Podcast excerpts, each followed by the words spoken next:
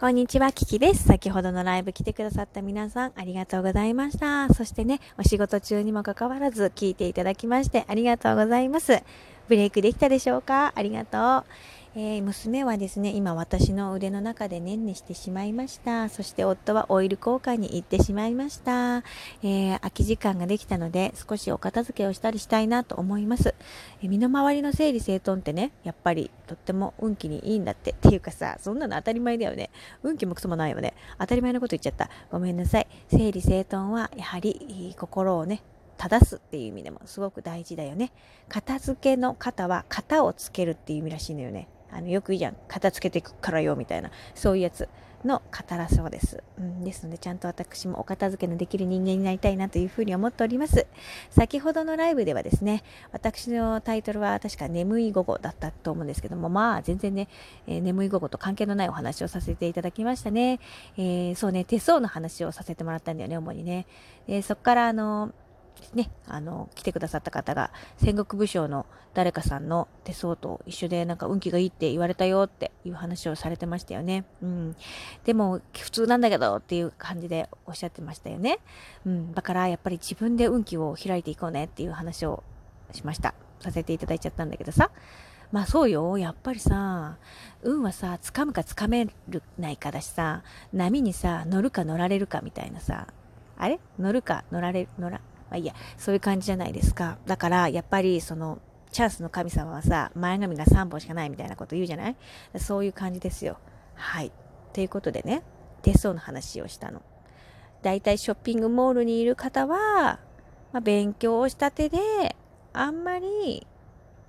かもよっていう、私の経験上あんまりでございました。で、えー、私が言って手相を見てもらっておおすげえと思ったのは、あんまり手相見てもらったことないんだけど、あのー、京都伏見稲荷の千本鳥居をくぐり終わって最後に出てきて掘ったて小屋の中にいた、多分女性だったと思う、女性の女性だったか男性だったか忘れちゃったの手相を見てくださる鑑定士さんでした。はい。お友達のね、とても切ない失恋の言い当てたりとか、えー、私が手に職あったのに転職した話とかを見抜いてましたね。どこのどこの線見て言ったのかなと思うんですけど、で私はその両手のマス掛け線があるよっていう話をしたよね、させてもらって、あのすっすごい頑固らしいのよ、この手相の人って。人によると思うんですけど、でね、なんかそう、このラジオトーク内の中に私お二方そういう方いるんですよ、トーカーさんの中で。すごくないですか？でみんな女性だよね。であの頑固って言ったけれど、これね、あの職人とかに多い手相なんだって。だからあの逆に職人に向いてる手相なんだよ。だからね、うーん、私職人じゃないんだけどね、うん、なんかでも言ってました。でも本当になんていうの、まあでも強運には強運だねと思います。で、うーん、何の話でしようとしたんだっけね、忘れちゃいました。でもなんか生命線も長いねっていう話をされて、そうそう、うん、でもその時まだ独身で結婚のことも聞いたような気がするけど、なんて言われたかは覚えてないですね。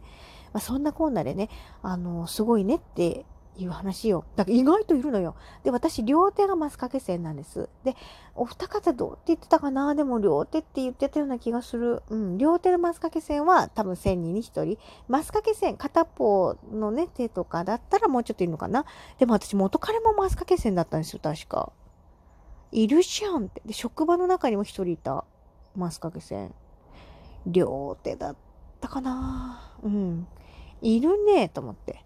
だ, だからやっぱりその手相に頼るだけじゃ運気は開けないってことがなんとなく分かった、その同僚を見ててつか自分もそうなんだけど、あもっと飛躍しなければならない、ならないみたいな、うん、もっと飛躍できるなっていう感じだよね。今まだ途中だなみたいな、そういう感じですね。だってまだ私若いもんと思って、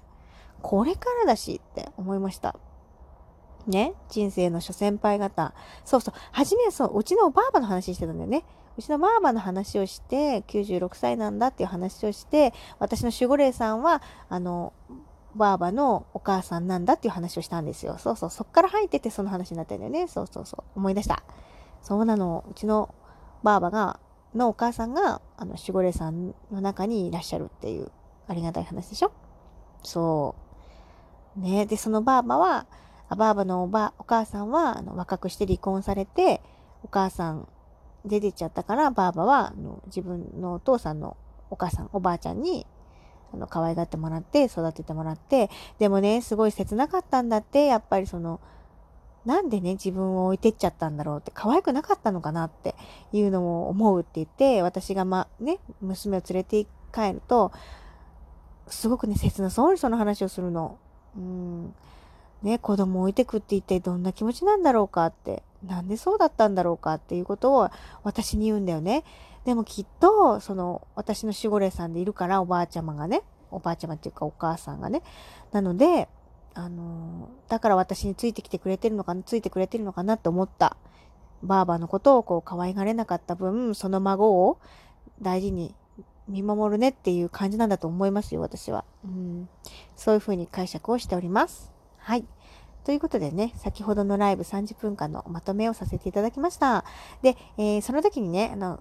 来てくださったお初の方にもお話をさせていただいたんですけれど、えっと、私はだいろっかんを磨くたいということで、あの、その方のね、例えばお住まいのエリア、まあそれはね、もうラジオトーク内で言っちゃうとね、まあちょっと見、見バレじゃないけど、その方嫌かもしれないから、あの、あれなんだけど、言わないようにした方がいいなと思うんだけど、うん、例えば、兄弟編成とか、うん、なんか持ってる財布が、二つ折りか長財布かとか、なんか携帯はどんな感じの色のものかとか、携帯カバーとかね、そういうふうにこう、差し障りのないもの、お昼ご飯何食べたかとか、そういうやつをね、